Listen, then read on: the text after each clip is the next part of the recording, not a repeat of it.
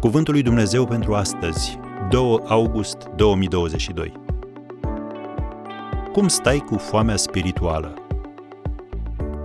Necazul și strâmtorarea mă ajung, dar poruncile tale sunt desfătarea mea. Psalmul 119, versetul 143. Îi mulțumim lui Dumnezeu pentru medicii pricepuți care știu să diagnosticheze bolile și să prescrie tratamente care vor aduce vindecare și sănătate. Dar iată ceva la care să te gândești. Cum ar fi ca bolile noastre legate de stres să poată fi tratate prin meditație, la fel de bine ca prin medicație? Psalmistul a scris în Psalmul 119, versetele 143 și 144, Necazul și strâmtorarea mă ajung, dar poruncile tale sunt desfătarea mea. Învățăturile tale sunt drepte pe vecie, dăm pricepere ca să trăiesc. Și versetul 165, multă pace au cei ce iubesc legea ta.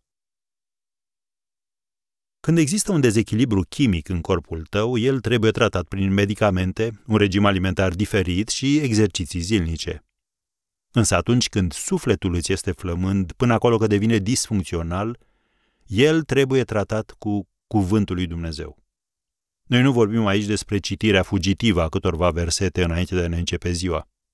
Știm deja că fluturii zboară pe toate florile, dar numai albinele culeg mierea. Uneori trebuie să meditezi mult la un verset înainte de a-i sorbi dulceața.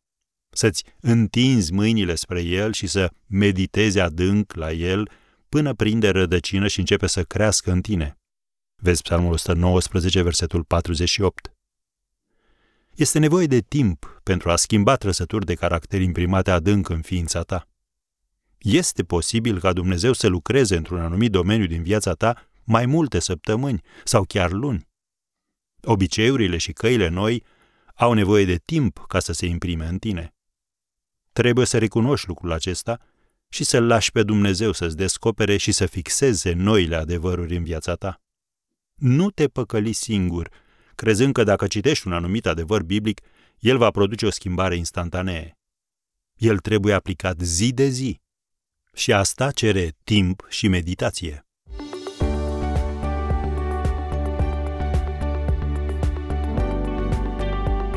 Ați ascultat Cuvântul lui Dumnezeu pentru astăzi rubrică realizată în colaborare cu Fundația SER România.